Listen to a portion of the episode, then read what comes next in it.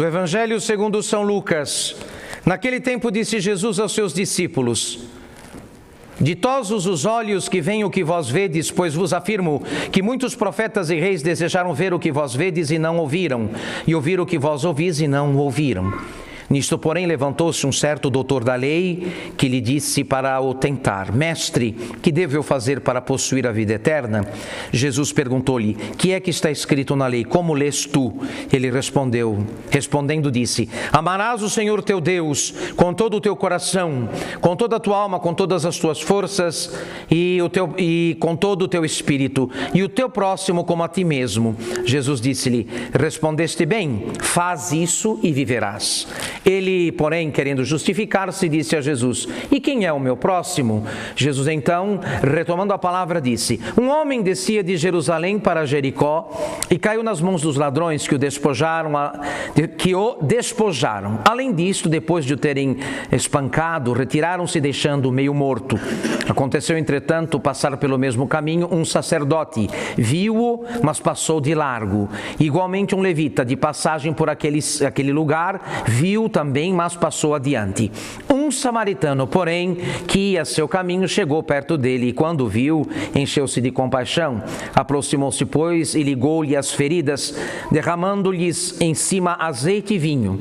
Em seguida, o acomodou sobre a sua própria montaria, levou à estalagem e tratou dele. No dia seguinte, puxou, tirou dois dinheiros e deu ao estalajadeiro, dizendo: Trata dele, e tudo que gastares a mais, eu te eu pagarei quando voltar a, quando voltar a passar. Qual destes três te parece que foi o próximo daquele que caiu nas mãos dos ladrões? Foi, respondeu ele, o que usou com ele de misericórdia. Jesus então disse-lhe: Vai e faz também o mesmo. Em nome do Pai, do Filho e do Espírito Santo. Nós adiantamos muito porque estava ouvindo as confissões, então vou tentar aqui fazer uma, um resumo da pregação deste dia. Vou pegar os pontos mais importantes. Meus queridos, é, não tenhamos ilusões. Desde o pecado dos primeiros pais, Deus embutiu uma espécie de cruz em todas as coisas. Todas as coisas estão marcadas por algum tipo de cruz para garantir que nós, humanos, consigamos nos desprender e largar estas coisas de algum modo. Porque tudo que está à nossa volta tem razão de meio e não de fim. Todas as coisas que nos servem, das quais nos servimos, têm razão de meio e não razão de fim. Ou seja, você não nasceu para o trabalho, você não nasceu para as pessoas que você gosta, você não nasceu para o dinheiro, você não nasceu para os prazeres, você não nasceu para a casa que você mora, você não nasceu para os seus filhos, você nasceu para Deus. Você nasceu para Deus. Então, essas realidades todas, chamadas de temporais, porque estão no tempo, estão marcadas pelo tempo, têm um prazo. Elas têm um prazo. A função delas é nos propiciarem aquelas condições necessárias para que, tendo feita a manutenção da nossa dignidade humana, daquelas necessidades próprias da nossa condição humana, tenhamos aí a liberdade de movimentos para conhecer, amar e servir a Deus nosso Senhor. Tudo está marcado pela cruz, filho. Tudo está marcado pela cruz. Por exemplo, a saúde. A saúde. Quem não a tem, padece a cruz da enfermidade. Quem a tem, padece a cruz de perdê-la. Os mascarados aqui que o digam. Precisa de máscara por quê? Que é atormentado pelo perigo de perder a saúde a qualquer o quê? A qualquer momento. Quem está empregado? Quem está empregado, não é? Sofre o tormento da possibilidade de perder o emprego, às vezes numa situação difícil, decisiva. Quem está empregado padece o tormento de perder o emprego. Quem está desempregado padece o tormento do desemprego. O dinheiro. Quem, quem não o tem padece a cruz da carestia, da dificuldade. Quem o tem padece a cruz da possibilidade de ficar sem ele. Tudo aqui está marcado pela cruz. Não se iluda. Assim dispôs a divina providência por causa da, em virtude daquela corrupção da nossa natureza depois de Adão. Nós que agora nos arrojamos para qualquer coisa como se aquilo fosse o fim último, o destino, a razão suprema da nossa existência, esquecidos de que o que não é Deus, nada é. E eu não vou entrar aqui no capítulo uh, movediço, não entrar nem no capítulo movediço daquelas gotas de prazeres criminosos, aquelas gotas de prazeres criminosos que depois, mais adiante, se transformam em verdadeiros oceanos de sofrimentos. Nem vamos entrar nisso. Aquelas gotinhas de prazeres criminosos, ilícitos, que depois, a médio e longo prazo, a curto prazo, se transformam em verdadeiros oceanos de sofrimentos. Não está aqui sem cruzes, ninguém está aqui sem cruz. Tudo o que nós tocamos e todas as coisas das quais nós dispomos tem uma cruz embutida. Tudo, sem exceção.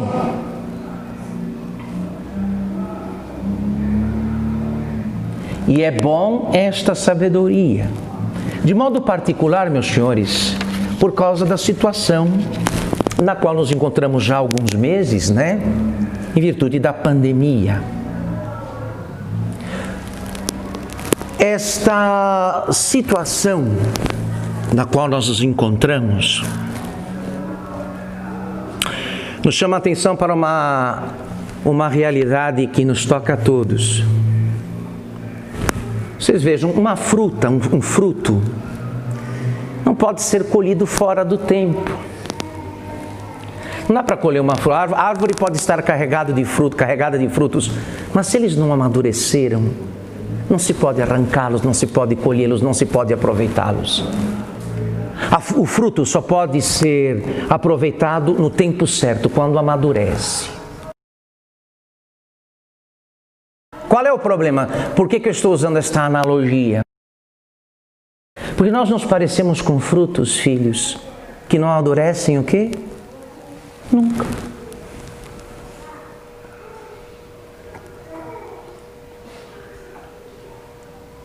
Plantados no fértil solo da Igreja Católica, no fértil solo da Igreja Católica, não amadurecemos nunca. Nossos frutos para Deus não amadurecem nunca. Então, o que fez Deus nosso Senhor? Vejam bem, é, Deus marcou, então, Deus decidiu dar uma ajuda a seus filhos. Qual foi a ajuda? Espalhou o Covid, permitiu que o Covid caísse em cima de todas as coisas que nós gostamos.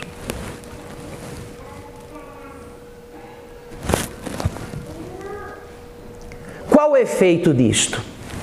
Dois efeitos. Em primeiro lugar, de alguma forma Deus deteve, pelo menos por enquanto, essa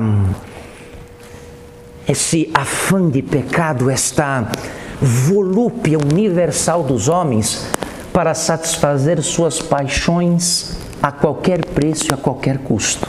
A pandemia, a pandemia colocou uma espécie de freio no mundo inteiro.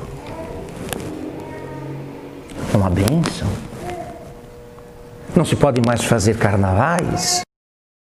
Não se pode mais ir às boates. Não se pode mais frequentar certos ambientes e certos lugares, porque há um risco grave. Deus colocou, enfiou todo mundo dentro de casa de alguma maneira. Para quê, filhos? Para dar a nós, para propiciar a nós um tempo de maior piedade, como, como rezava no Salmo 114 o profeta e rei Davi. Encontrei-me em meio à tribulação e às dores, então invoquei o nome do Senhor. No meio das tribulações e das dores foi que eu invoquei o nome do Senhor. Esse tempo para os filhos de Deus deve ser um tempo de madureza. Orás, o que temos, o que as nossas demoras têm provocado? A nossa demora, do ponto de vista sobrenatural e da ação de Deus, tem provocado um drama inacreditável, um mal imenso. Porque enquanto não amadurecemos, por um lado, e por outro, enquanto Deus está determinado a nos salvar, a nos santificar e a nos salvar, Ele não pode encerrar a história, a gente não amadurece. E o que, o, que, o que tem acontecido? Um agravamento a olhos vistos da situação moral e espiritual do mundo. O mundo vai de mal a pior. Deus podia encerrar tudo. Deus podia concluir a história. Não pode fazê-lo porque nós demoramos.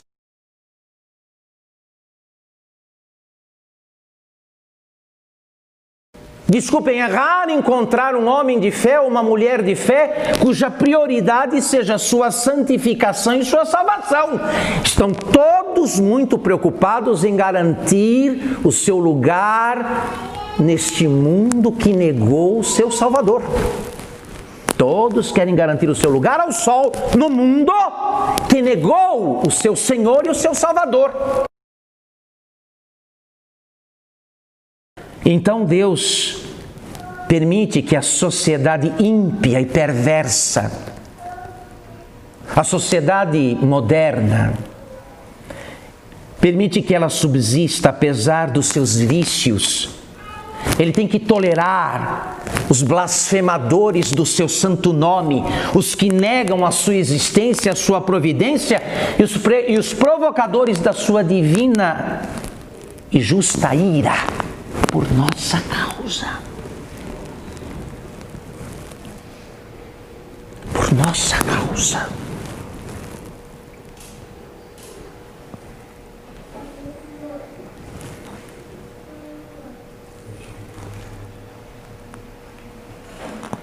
Deus tem tolerado, senhores, toda, todo este oceano de maldades, de males sem conta, só por uma razão. Porque quer nos salvar. Mas, segundo a máxima de Santo Agostinho, o Deus que não precisou de ti para te criar, precisa de ti para te salvar.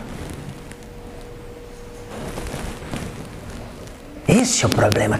E nós não estamos lá, ah, padre, nos desculpe, com tanta coisa para ver, com tanta coisa para ouvir, com tanta coisa para vestir, com tanta coisa para comer, com tanta coisa para beber, com tanta coisa para passear. Não dá para ficar muito preocupado com salvação. Nós temos uma grave responsabilidade pela situação do mundo lá fora. E ela reside na nossa sistemática enrolação. Você enrola muito, irmão e irmã. Você procrastina muito. Você demora demais. Se você quer saber, Quem de nós poderia dizer, como o Padre Pio, que encerrando a sua carreira olhou para o crucifixo e disse: Senhor, estou pronto, chama-me. de nós poderia enfrentar agora o tribunal de nosso Senhor Jesus Cristo e prestar contas de sua vida de cabeça levantada. Deus tem que esperar. Esperar, esperar, esperar, ainda com o risco de acontecer conosco o que acontece com muitos frutos que passam do verde para a podridão, não chegam nem a amadurecer, é do verde para o apodrecimento direto.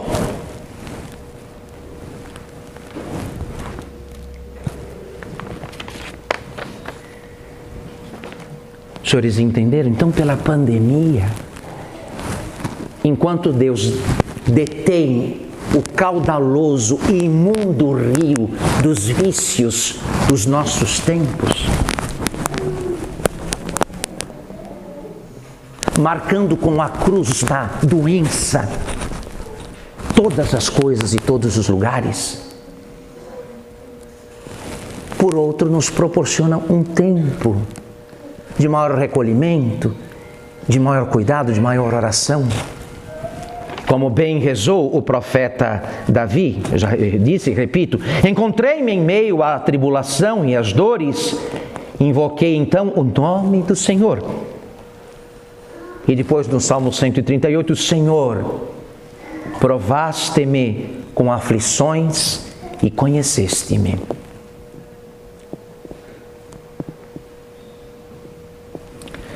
Eu penso que o pior quadro, meu irmão, e olha aqui, você quer saber qual tem sido o efeito da pandemia do ponto de vista espiritual? Que proveito, que fruto espiritual você tem colhido desta situação na qual nos encontramos e não sei quando vamos sair, não sei quando, se é que vamos sair. Pergunte as suas expectativas. Tem gente que não está torcendo por outra coisa, a não ser para que a pandemia volte logo, para voltar ao ritmo da sua vida, aquele, meio, aquele ritmo antigo. Para voltar a fazer e a frequentar e a se estabelecer naquela situação de vida que tinha antes da pandemia. Você não entendeu nada, irmão?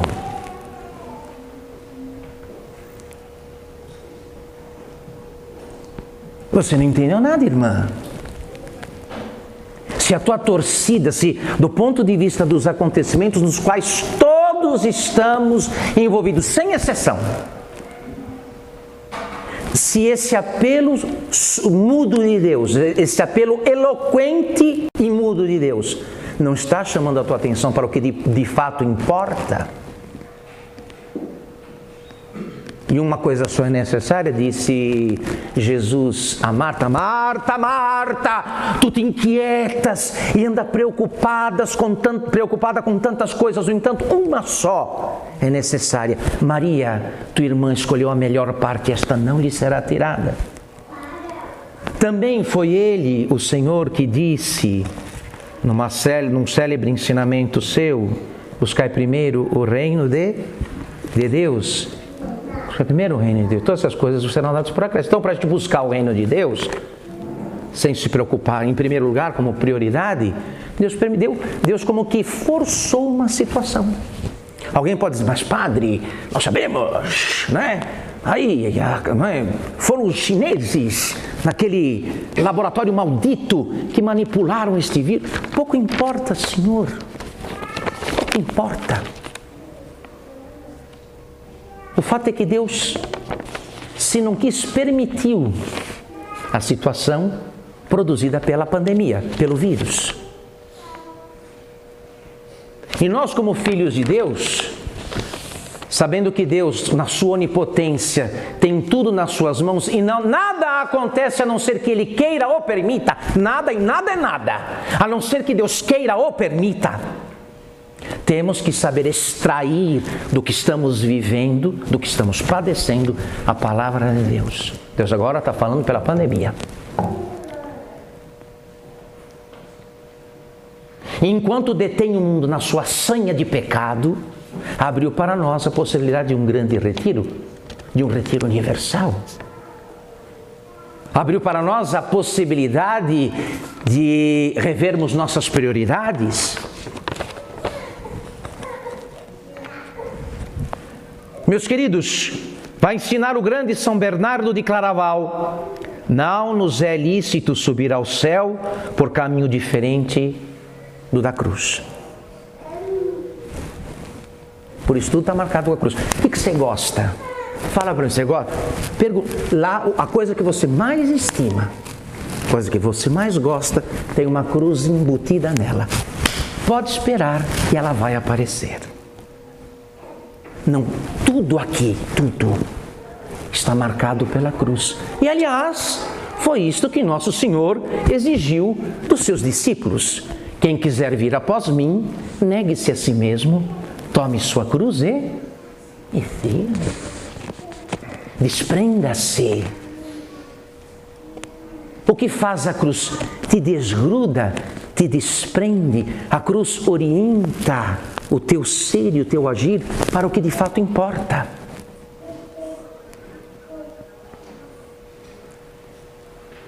Não existe nada aqui sem cruz.